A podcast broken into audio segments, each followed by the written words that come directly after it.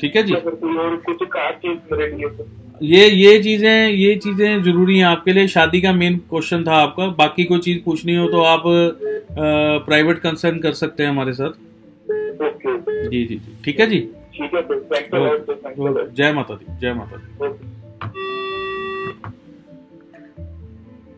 तो दोस्तों मैं भी आपसे अभी इजाज़त चाहूँगा।